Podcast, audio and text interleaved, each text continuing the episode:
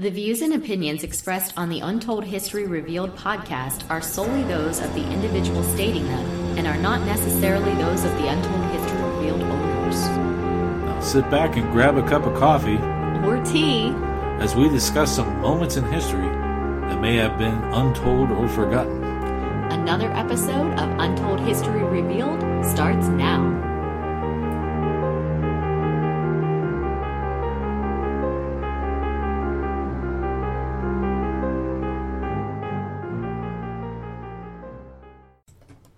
Well, hello everybody, and welcome to another episode of Untold History Revealed. I am your host, Sean Donnelly. And I'm your co-host, Marianne Donnelly. Hey, so let me tell you a little bit what's going on here if you're joining us for the first time. We are the owners of PanicD.com and DarkShadowGhostTours.com. We are husband and wife, not siblings. And, through some of our travels and research and things we've done for our websites, we have collected a ton of information over the years. In fact, we just launched a pretty extensive series on YouTube. It's on youtube.com/panicdvideos called Our Haunted Travels. And we are focusing on a new location each week that we've been to. And we're going to break 200 this summer. Crazy.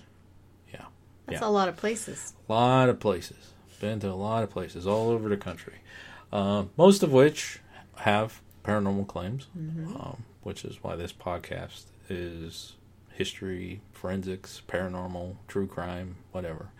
Mm-hmm. But we go into a little bit more history, some of the things that you may know, forgot, or may have not heard of before.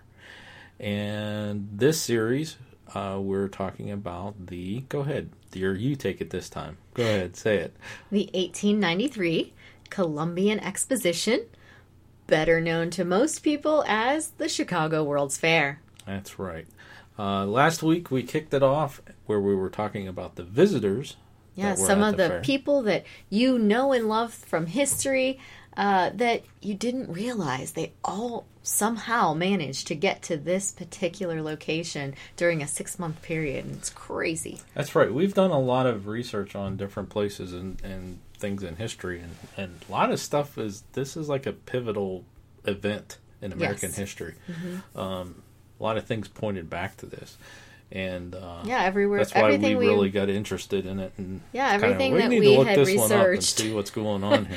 Somehow it tied back and said, oh, well, they were at the Columbian World's Fair. Or, oh, this debuted there. And you're like, everything revolves around that. Everything. If that event didn't happen, so many things would be different. In a different country. Yeah. But, so in this podcast, we are talking about the firsts. The firsts, absolutely. Yeah, different things that debuted at the fair or were invented shortly before, and people were smart at the time, but these inventors, and said, hey, we got to get it at that fair. Right. And get it in front of 27 million people. Or... That's right. So that's what this podcast is about. And then next week, we're going to be talking about some of the tragedies surrounding the World's Fair. Yes. And I don't know if we're going to wrap it up with that one, because we do have a lot of stuff about the fair. We'll see. We'll see how far we get. We'll see. I mean, we might have to do that. We might take that tragedy one and do a little bit of basic intro into it. We didn't really talk about the fair in general and, how big was it and how many people came, how many tickets were sold, that kind of stuff. Statistics. So we might throw that into the tragedy one. We'll see. We'll see. If not, we'll do it. We'll go to the fourth one. Yeah.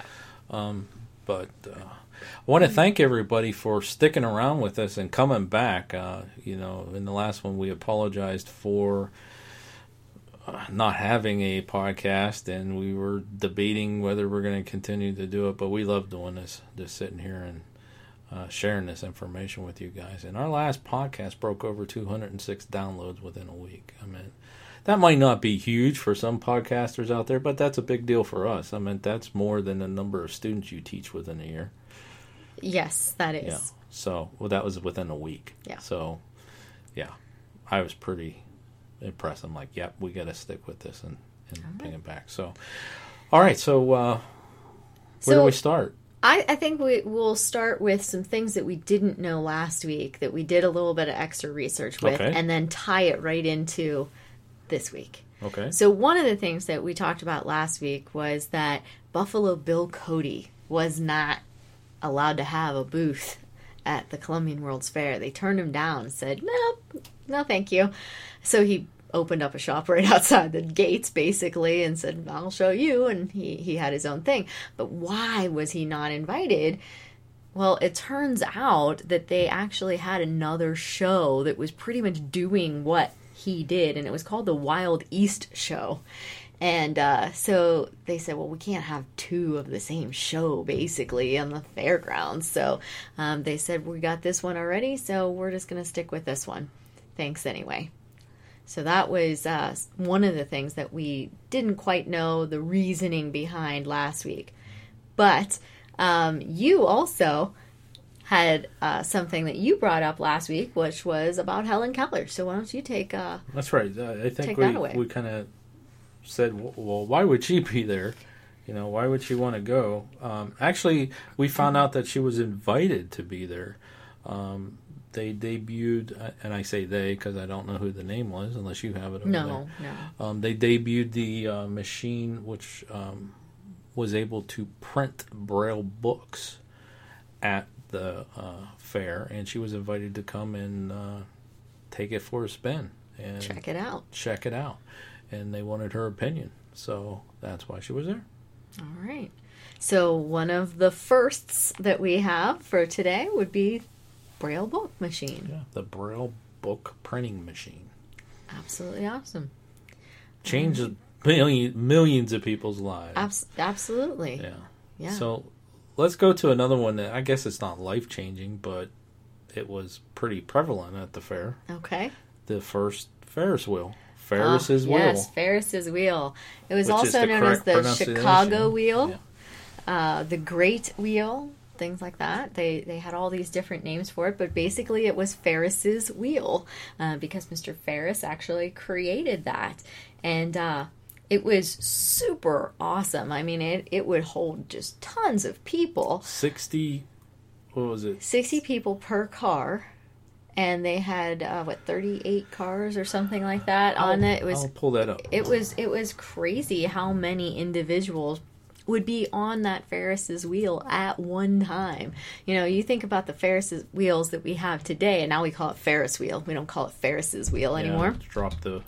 But the Ferris wheel that we have today, it literally, maybe 100 people, if that, could fit on the whole thing. But they had just thousands of people that could ride almost, simultaneous. It was crazy. So you're going to look that up. But I have a little bit more information. A ticket for Ferris's wheel would cost 50 cents. And this got you 2 revolutions around the Ferris wheel. And it also came along with a cool certificate that said that you had ridden on the Ferris wheel, and that's pretty cool because we don't stuff own like one that. Of those yet? No, I haven't found one of those. Yeah, or we would be owning one of those. Absolutely, yeah. I did find a ticket. We don't own that either because they wanted like almost $2,000 for a ticket for the Ferris wheel. But we don't own the ticket, and we also don't own the certificate that comes with it saying that you rode it. But we do stuff like that for us with some of our little side show things that we do. We give them a certificate that says you did this or whatever. So I think it's pretty awesome that Ferris did the same thing. So this kind of gives you a general idea how big this thing was.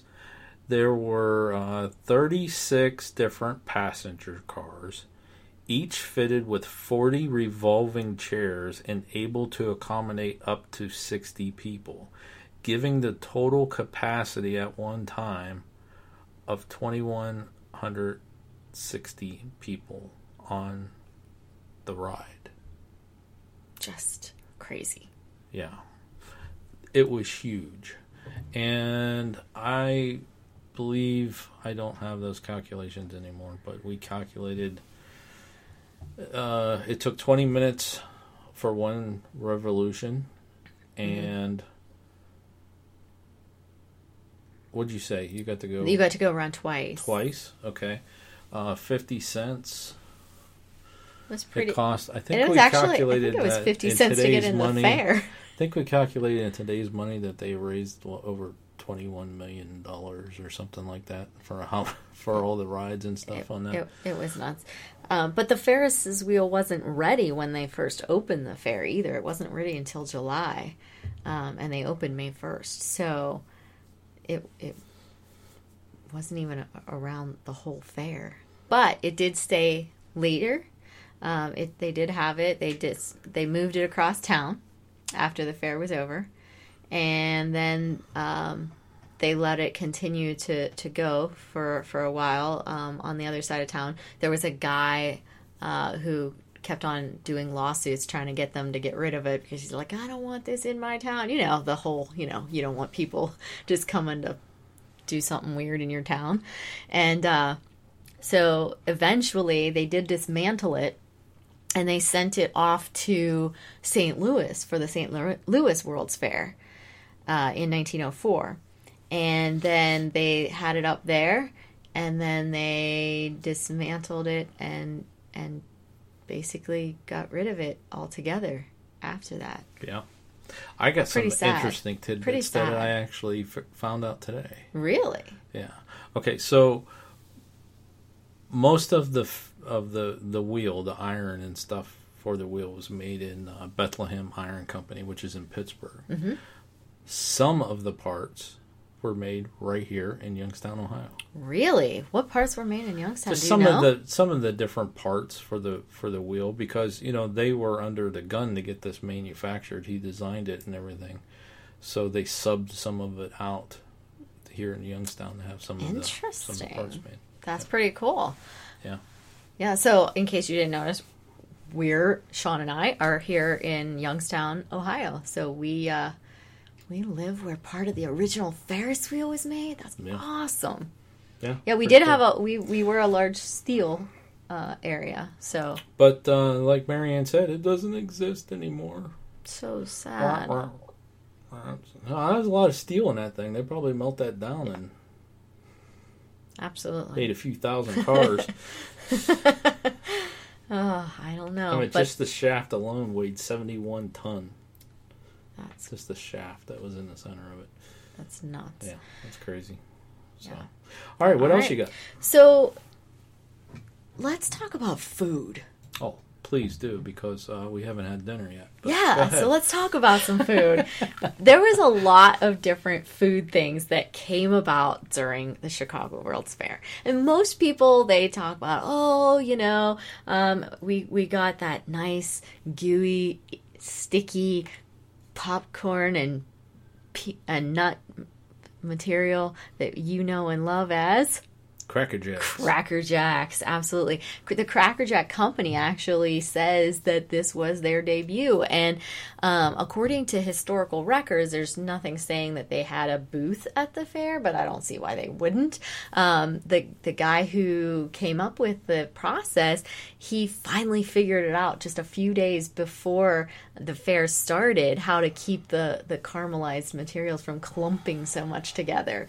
So it was literally on the cusp, just made. Just in time for the fair, yeah. So that's pretty cool. And a lot of people do mention that one.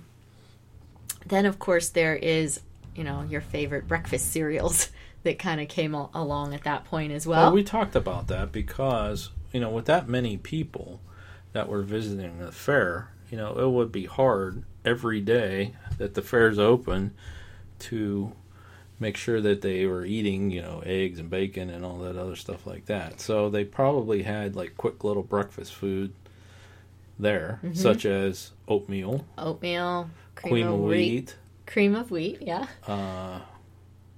Did we talk about Aunt Jemima pancakes? Not yet. So Aunt Jemima pancakes really came on the scene here at this time as well. And Nancy Green, who became the face, the Aunt Jemima. She was there as well. And she went ahead and she made, I think it was 50,000 plates of pancakes and distributed them to people every day. And she did such a good job, and everybody was so happy with it. And they were all excited to get these pancakes. 50, now, you said 50,000 servings of pancakes. Plates of pancakes. Yeah. That's a lot of pancakes. It sure is. And she was flinging them all. And because of this, she ended up getting a lifetime job with Aunt Jemima. And she was the face. I thought you were going to say lifetime supply of pancakes. Oh, yeah. But so Nancy Green became the face of Aunt Jemima. She went ahead and she did all these wonderful, chatting it up with the customers and everything. And really it was just... She was loved, and she got to have a job for life at Aunt Jemima. Pretty cool. So breakfast. Breakfast foods. Breakfast foods. Was there any other breakfast foods? I don't think breakfast foods, but then we can go right on into lunch. Sure. Go ahead. Hamburgers. That's right. Hamburgers. Yeah. And not too long before that, Coca-Cola filed for their patent too, so you can get hamburger and a soda. Yes. Why don't you tell them a little bit of, did you talk about the soda fountain in the first podcast? Or I don't know. I did it on our live stream. I know we did it on our live stream. I know we did it on the live stream, but yeah. They did have some of that nice, good new Coca-Cola. Yeah, it didn't debut there, but it was. It wasn't not too long before then when they filed for their patent for Coca-Cola. So of course it was a good idea to have Coca-Cola there. Yeah. So that they can. So we can tie two things in here. We didn't spoil the country. We kind of ran away. With their evil sweet juice. We kind of ran away from the hamburger. I do want to circle back to the hamburger. Yeah, we'll come back to the hamburger. But well, you asked me to talk about it. Also here, they did get diet soda. Yes. For the first time. That's where it debuted, diet soda. Yeah, so they had regular Coca-Cola, but you're eating all that fat in the hamburger. We had to get some diet, so we did get some diet soda to go along with our hamburgers at lunch. But the hamburger was actually created because they had these horse-pulled lunch wagons, and so they didn't have any place to sit down and eat. So they didn't have any indoor seating or anything like that. So they needed some way that we could carry their food away. Yeah, so they slapped some bread on it. It was actually made of ham. Yes, and that's beef. Why it was called a hamburger. Yeah, so slap some ham between a couple buns, and here you go. Right. Give me a nickel. I wonder how much they were. I'm not sure of how much they cost. Here we go, another question. Another podcast, people. I'll have to go and research that. But they did say that, according to a report at the University of Michigan, the ones that they did sell here, the hamburgers they sold at the fair, were actually ground pork. Mm-hmm. Yeah, so pretty cool. So they got their ground pork sandwich. And their... For dessert, their brownie. Absolutely. Mrs. Palmer, she requested that her husband's chef, they had a hotel, the Palmer Hotel, and she said, you guys need to figure out something because all these lovely ladies are going to be coming into town and they're going to need a dessert that they can take with them that isn't going to just melt all over everywhere. And so did she actually sound like that? I don't know, but I like to think that she did. Use that accent. So, well, she was the head of the ladies' organizations and everything in town, and very influential in the building of the women's building. And so, anyhow, I do believe she would have been one of the elite, Okay. But you said these brownies, though, had something on it that was kind of... interesting.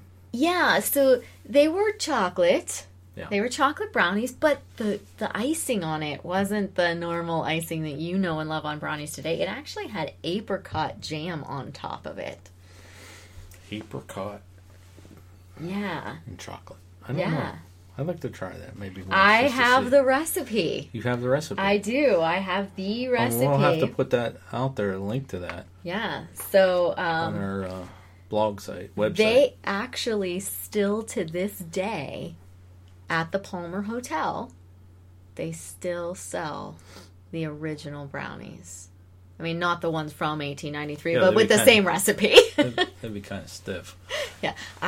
Hey, I have been looking for one of the original.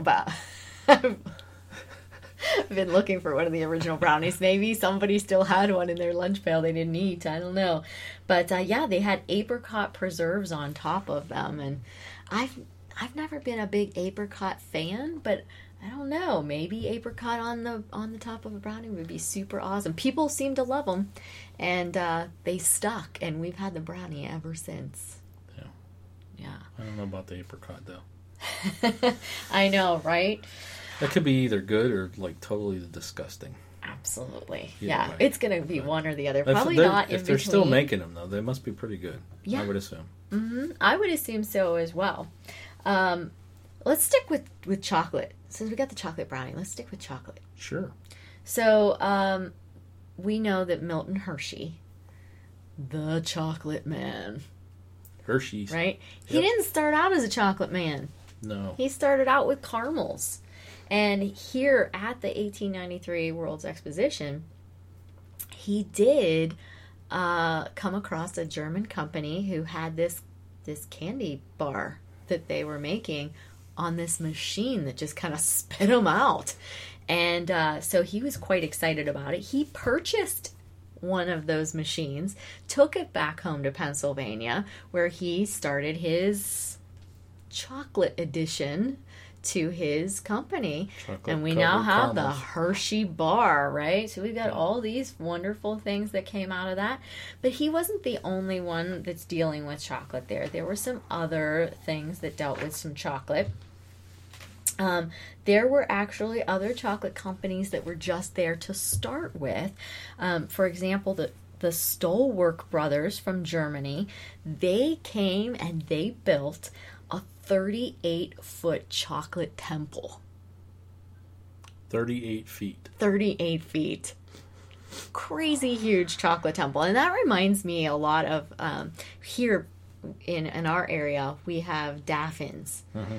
And the Daffins company has the Chocolate Kingdom that you can go and you can see. They have like giant turtle and a couple like small little castles. They have nothing on this 38-foot chocolate temple. That's a way to debut your company, man. Absolutely. Absolutely. So, they weren't the only ones that were there, though. There was a Dutch company, too. And you know the Dutch, right? The Dutch are renowned for their windmills. Windmills, wooden shoes, tulips, and pretty much legalized marijuana. Okay. Well, this Dutch company was not selling a lot of those things, but they were giving out free samples of their chocolate, and they would hand them out of a windmill. So they had a windmill built that they would stand in and hand out free samples of their chocolate, which everybody seemed to love, and that was pretty much a big hit. I mean, 1, it was free. 2, mm-hmm. It was chocolate. And 3, they were handing it out of a windmill. Yeah. Super awesome. Super awesome. So. Yes. Should I continue with food type fog things? Well, I'm trying to decide. You can't see her face, folks. Like so, and then like half of you listeners just dropped off. They're done already. I'm trying to decide. Should I talk about one more pseudo food, or should I go right to the bathroom? Talk about the food before we go to the bathroom. Okay. All right. So. We just went down the hill, man, talking about legalized marijuana and foods and bathrooms. Oh, dear. Yes. Well, here's the thing. Mr. Heinz, you all know the Heinz 57 tomato ketchup company, right? They also used to sell pickles. And I'm sure they probably still do, although I'm not a big pickle person, so I don't really look too much. But Mr. Heinz had a booth there at the fair. Problem was, they gave him a booth on the second story of the building he was in. And getting people to walk upstairs was a big problem for him, especially to come up and get his pickles. Like, who wants to go upstairs and get a pickle? Well, you go and you look at the 38-foot chocolate tower. You have to have a pickle. Yes, chocolate-covered pickles, right? Well, anyhow. Oh, God, that's disgusting. I think they make those now. Oh, man. Anyhow, what he did was he wanted to attract the visitors to come back upstairs to his booth. And so he sent representatives to go down on the main floor and give these people a little card that said, come upstairs for a free gift. And when they came upstairs, they got one of the pickle pins. How many of you have ever gotten one of those pickle pins? Right? You go places, you go to the Heinz stores, whatever, and they give you that little pickle, that little green pickle pin. This is where that debuted, because he needed to get customers there. I wonder how he got them made so quickly. Well, it was 6 months, right? The fair was 6 months, so probably first month or so, it was probably like, oh my gosh. Got all these pickles and nobody's coming up here, you know? So, you know, I can imagine they had some time, you know, over the course to come up with something. But it was a small pickle-shaped charm that could be pinned on with a straight pin, and everybody came to the booth. They wanted to get one of those pickle pins, and it's become a tradition ever since. Everywhere you go that has Heinz having a booth or anything like that, you get the pickle pin. Yeah, absolutely. All right, so let's move on to the bathroom then. So after you went and you had your pickle pin and you had your chocolate and you had your hamburger and everything else, then you probably needed to go potty. Yeah. And there were 27 million people who went to the potty over the course of this event. Imagine? You know, so there was a lot of that. And some people were like, these bathrooms are kind of gross. I don't know how much they said that. However, there was actually a company that had a pay toilet. So you could actually pay to go to the bathroom.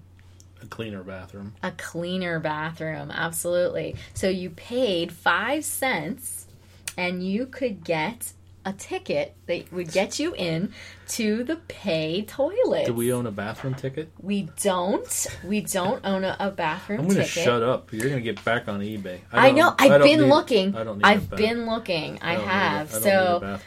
But the bathroom tickets, they cost 5 cents, and it could get you in. I don't know if that was like a all the time kind of thing, like you could go in as often as you liked, or if you literally paid 5 cents each time. I'm not 100% sure on that one, but you could pay to go potty. That was the first time they had a paid toilet anywhere. All right. Yeah. So some other firsts that they had, the United States government couldn't stay out, right? They had to come and be part of this. They had to get their money, right? So they had some gimmicks that they came up with. Postcards. Photograph postcards were created for the Columbian's World's Fair. They were the first time that they had postcards, and you can get them, and we have one of those coming. Coming? Okay. Anyways, they had they had those, and they also, the Postal Service also had the first commemorative stamps. So they had stamps, and we do have some of those. So they had commemorative stamps for the first time for the World's Exposition as well. And not to be outdone by the post office, the U.S. Mint got in on it as well. And they had, for the first time, commemorative coins. These are a little interesting. Normally, our United States currency has who on them? Presidents. of the United States. Well, there's Susan B. Anthony, too. But normally it's United States peeps. Yes. We actually had the United States Mint produce a coin that had the Queen on it. Wonder why they did that. I don't know. It's really weird. Maybe because she commissioned Columbus to come over? Well, perhaps they did commission him to come and find the New World and things like that. But it was really odd that, you know, here's this coin. And now I've been trying to get me one of those. But they cost a little bit. Yeah. Because probably... Thank you. We don't need one. Because probably they had those. You printed out a picture of it. That's good enough. But they did have a second one that they came out with as well. Of course they did. And that one had Columbus on it. And we do own that one. Oh, of course we do. Yes. So they did come up with those original commemorative coins for this. And then they had each of the different buildings that you went to. They would have like a commemorative coin too. It wasn't really United States currency or anything, but it was just one of those little, you know, trinket type things. And including Mrs. Palmer was on one as well. So that was pretty nifty. But I bet you have something else about coins that you want to talk about. I do, but you know what? Let's take a quick little break so we could save this. Okay. But we're not going to do like the little commercial, and we're just going to save this real quick, and I'll come back and I'll talk about the coins. All right, let's do it. All right, so we'll be right back. Actually, you won't even tell the difference. Okay, so yeah, coins. The elongated penny was invented for the World's Fair. Now, I never really got into that. I didn't either. I was too worried about, you know, defacing United States currency. Which is a federal crime, by the way. But yeah, that's a big thing. I mean, can you imagine if we did get in that? We'd have like a ton of them, because everywhere we go, we see that. Uh-huh. Absolutely. And they make 50 cents. 51, because you got to give them the penny, too. Well, you get the penny back. Oh, well, yeah, that's true. Yeah, but every time you crank that thing, it's 50 cents, 50 cents, 50 that's cents. True. I wonder how much it was back then. I don't know how much it was back then, but I do know. Probably wasn't 50 cents. They would be like, are you serious? I could ride that Ferris wheel. Well, I know it wouldn't have cost. Yeah, because it cost 50 cents to get in, and it cost 50 cents for the Ferris wheel. I can't imagine that they would charge that much for that. But they didn't just do the penny. Like, they said nickels, it was the elongated penny, but yeah, nickels. And we have one of the Columbian World's Fair Exposition elongated nickels. Are you serious? We do. How did I not see that one? I hid a few World's Fair things. Oh, Jesus. We're going to have to get like a whole shelf just to... We probably could. Oh, my God. Yeah. But I haven't been able to find the penny. I can't wait until we're done with this topic, because you just keep going on eBay. I do. But here's the thing. If you're looking on eBay for things, folks, you do have to watch. Folks, we keep saying all this stuff that we have and everything. We have 2 paver bricks that were at the World's. Yes, we do.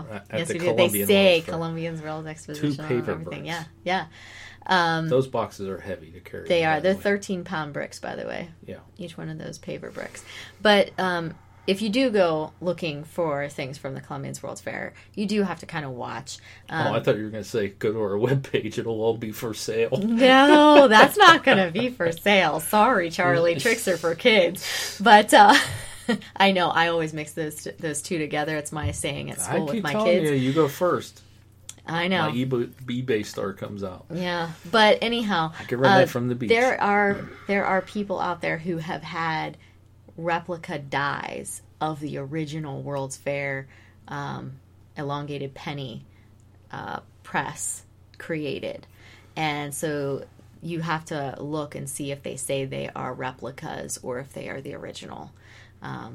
And so that's kind of something to really be wary of, especially if you get a penny that's like 2006 and it's like a Columbian World's Fair 1893 stamped on it, you know, it's like, excuse me. But, I did notice some, because I've been looking for one, because this was the first time they came out, and I'm like, oh, I want one of those too. And, the only ones that I could find were all replica. So the pennies seem to be a little bit more scarce than the nickels. Harder to find. Yeah. So I did find some real nickel ones, but I have not found real penny ones. Well, I wonder if they did have the penny. They claim that they did. They said that it was the elongated penny. However, like I said, I've only been able to find the nickel. Maybe we do pennies now, but back then they were nickels. Ooh, that's an idea. You know what I'm saying? Yeah. Maybe the machine changed to a penny. Mm. Interesting. Yeah. Hmm. Okay. But we have the nickel. But can you imagine you should having see his face right now. 1893 penny? Mm-hmm. I don't know that they existed. Yeah, I think our nickel. I think our nickel is an 1891. 1891 nickel. Yeah, that was elongated for at the fair. So, anyways, moving away from coins, we have some other things that kind of showed up for the first time at the World's Exposition in 1893 as well. Things like the, machine that would electrically cut clothing. Oh, say it isn't so. Today, you go into shops and you would find literally everywhere clothing that has been mechanically cut. Oh, yeah, absolutely. But at this exposition was the first time that somebody saw a machine that was actually electrically cutting on its own the clothing. Pretty nifty. Can you imagine being the person walking by and going, oh, that just cut a shirt? Yeah. Yeah. You know? Let's just double back a second to this penny discussion. Yeah. You can't find a penny from them because the penny wasn't first minted until 1909. The Lincoln penny wasn't invented then. Oh, yeah, you're right. The Lincoln penny. Was there another penny? But I'm pretty sure we had pennies all the way back because wasn't it a penny saved as a penny earned?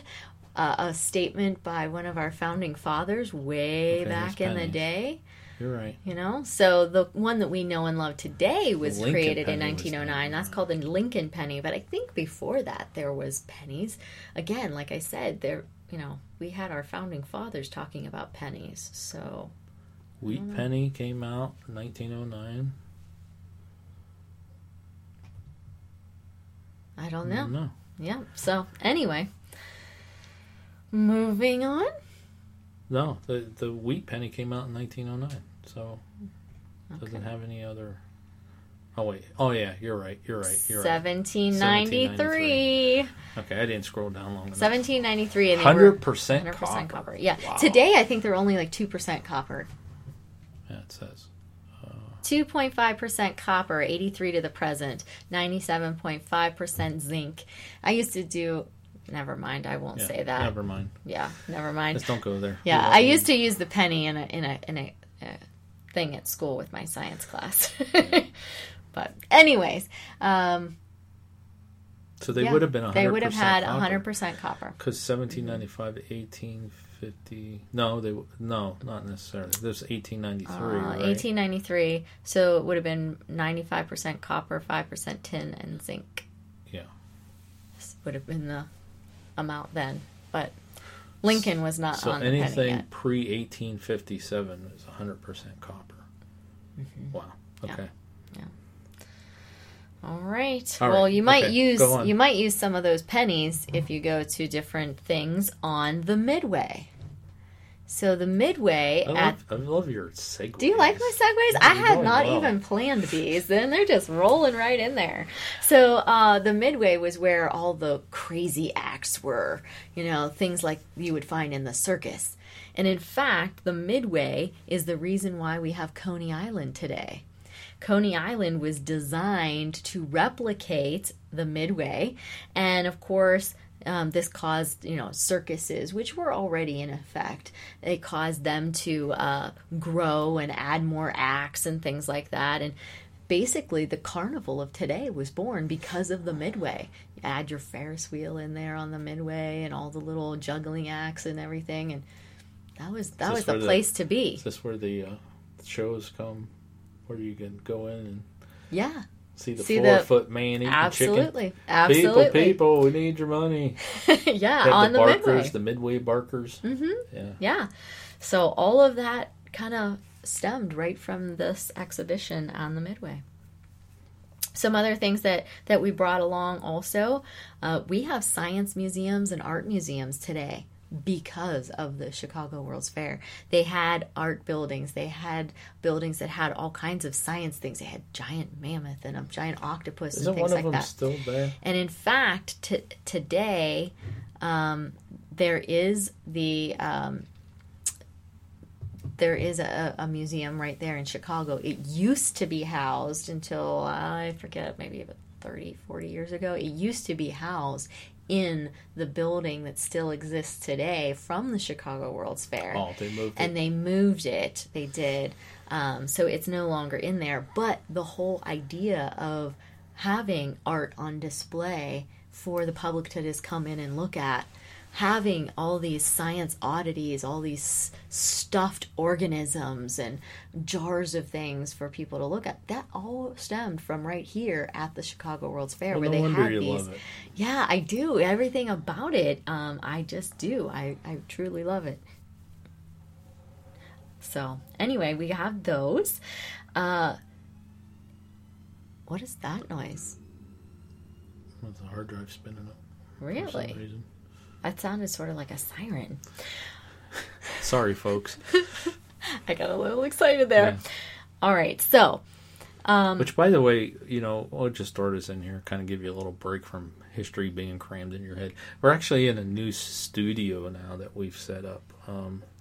And last week we weren't in here, so that kind of explains a little bit of the quality of the audio. But now we're in a new studio, and we have new hard drives, and we're still adding things to it. So these strange sounds every once in a while.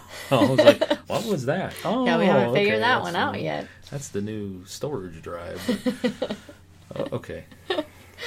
All right. So we did get a few truly Americana things as well that we know and love here in the United States from this as well. We got Columbus Day because, of course, the Columbian Exposition was supposed to be representing the 400th anniversary of Columbus's discovery of the New World.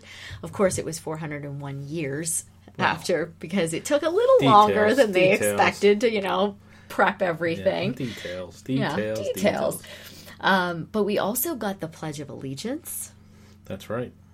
There was a middle school class that was scheduled to perform, and that was the first time publicly was they recited the Pledge of Allegiance at the fair. Yeah, absolutely.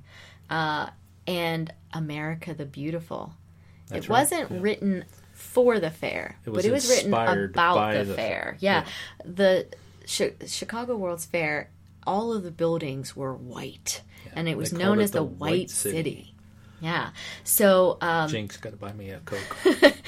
And I can. Maybe I'll go and get it with one of my nickels. Well, yeah, there you go. Yeah.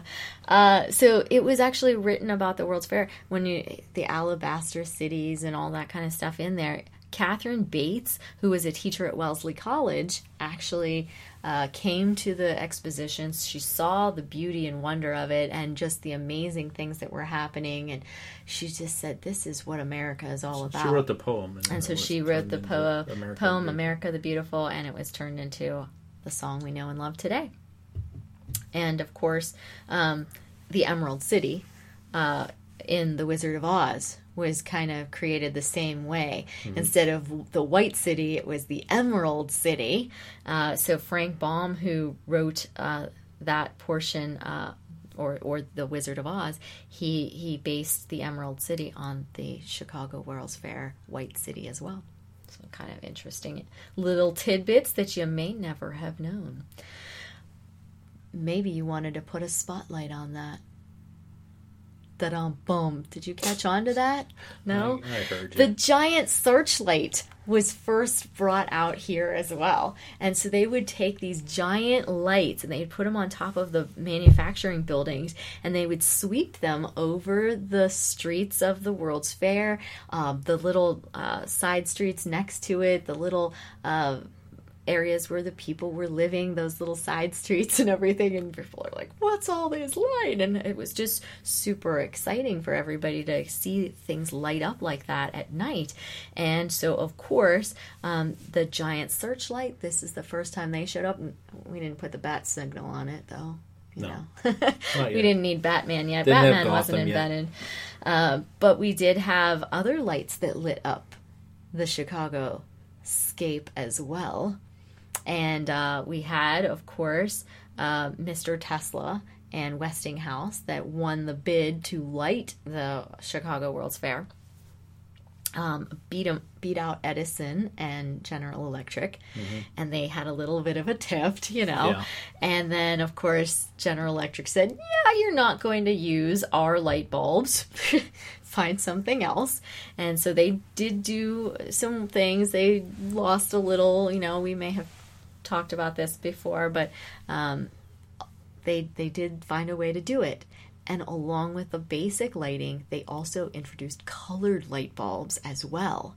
So they had colored light bulbs for the first time, and that lit the water around the famous McMoney's fountain that was there. And they had neon lights for the first time at their booth for display.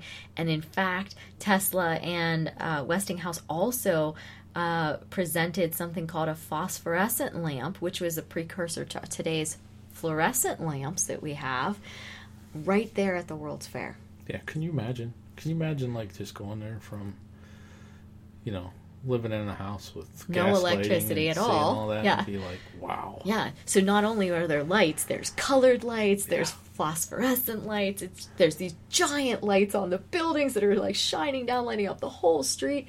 Just amazing things that happen. So lighting was a big newbie that we got at the Chicago World's Fair. Well, electricity in general. You know, you had the lighting and all that. You had the machine to cut the clothing, you know, and you got one more machine. Yes.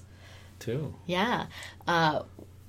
Josephine Cochran, she had just patented her dishwasher.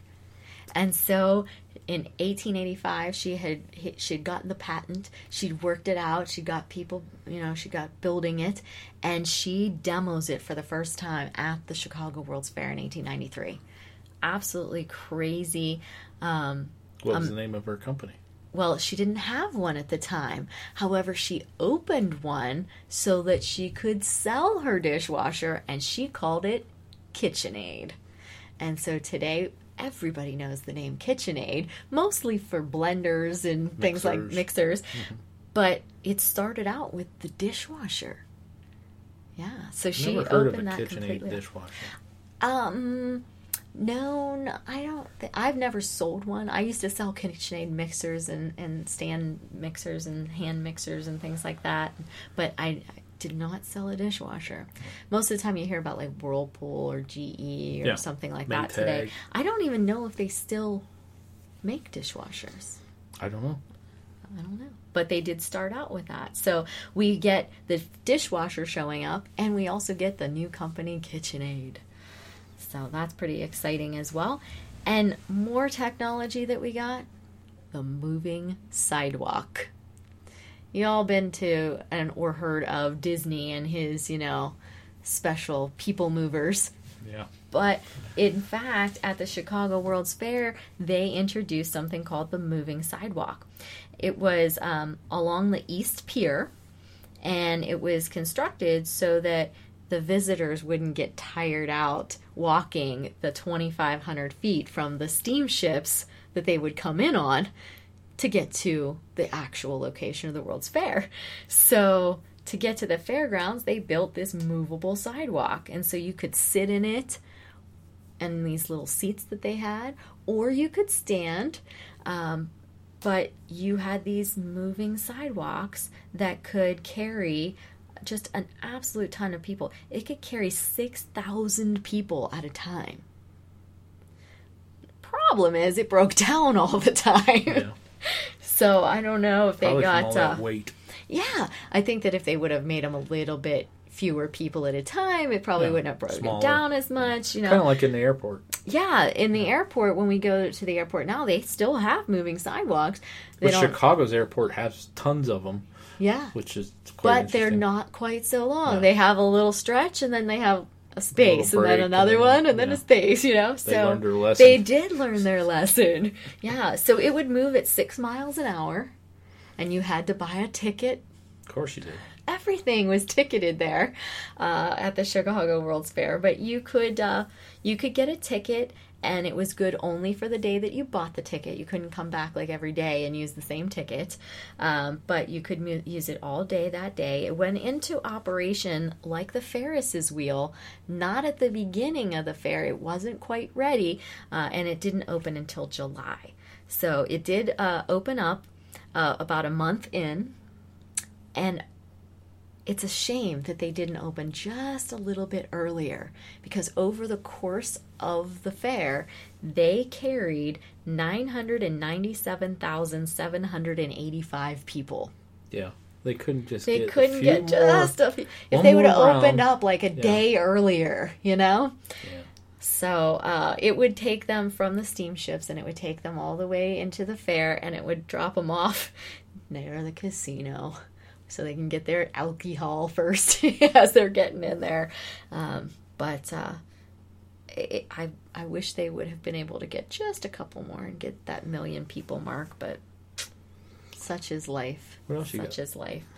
So the moving sidewalk, that was that one. Definitely a new exciting piece there. What else?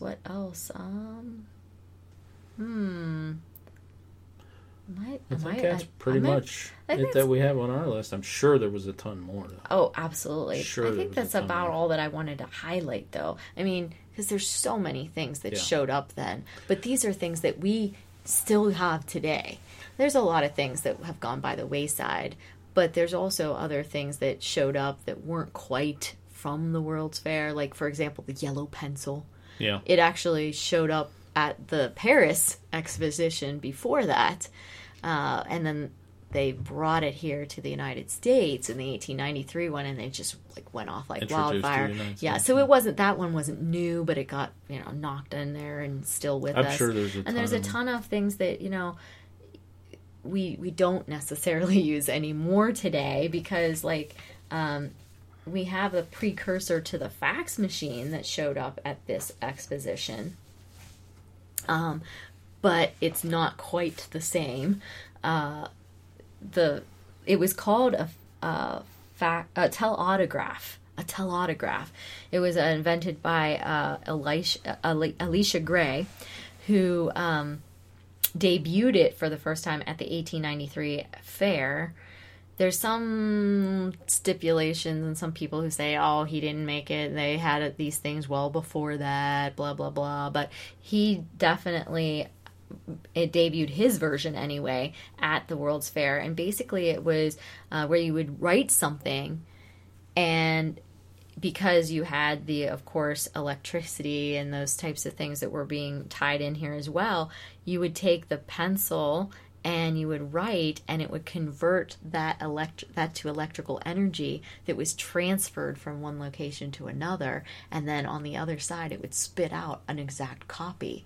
So he was kind of excited about it, and he said, hey, with my invention, you can sit down here in Chicago and take a pencil in your hand and write me a message, and it'll show up in my office over here. And, oh, by the way, if you were an artist and you work for the newspaper, you can draw out your cartoon and have it show up where you work at in another city. It would be your drawing, because it wasn't just words. They could do pictures and everything, because it would literally take everything that pencil stroke did and turn it into an electrical energy. Imagine watching that on the other end. You see the pencil drawing a picture. Yeah, that would be really cool. And, I mean, today we still have fax machines, But yeah, it's, but they just go. Yeah, and fax machines are almost dying out. Yeah, gone because you have email. Absolutely. Yeah.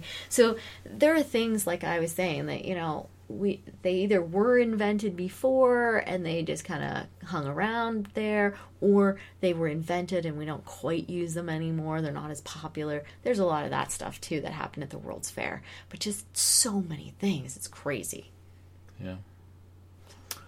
All right, hey, if you are really interested into this stuff, I highly recommend you do a little bit more research on your own, because there's a ton that relates to. Yeah, and we really just scratched the surface. Oh yeah, there's got to be a lot more. Yeah. But you know what, folks? I think that's going to wrap it up for this week. Want to thank you for joining us, and. If you want to see, we're going to link to some of these pictures and that recipe for the brownies. Yay! Yeah. Maybe we can all make them and eat them together or something. Ooh, we were supposed to do that for our live stream for the other thing, and we didn't do it.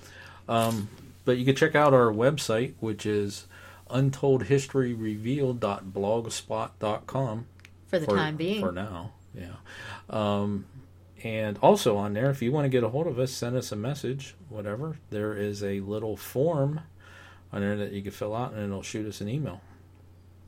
Yeah, and we'll be glad to hear from you. Glad to hear from you. Maybe you came up with something that wasn't on our list that we would love to hear about.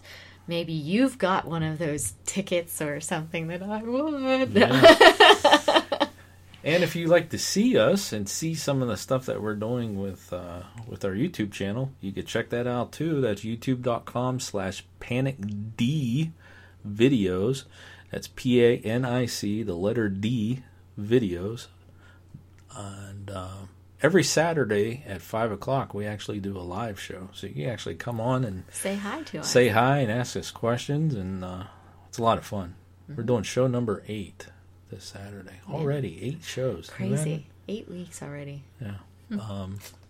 But yeah, and then we keep that up. So every Saturday, even if we're out traveling, we can actually go on and do the live show too. So, alrighty. So till next time. Thanks for listening.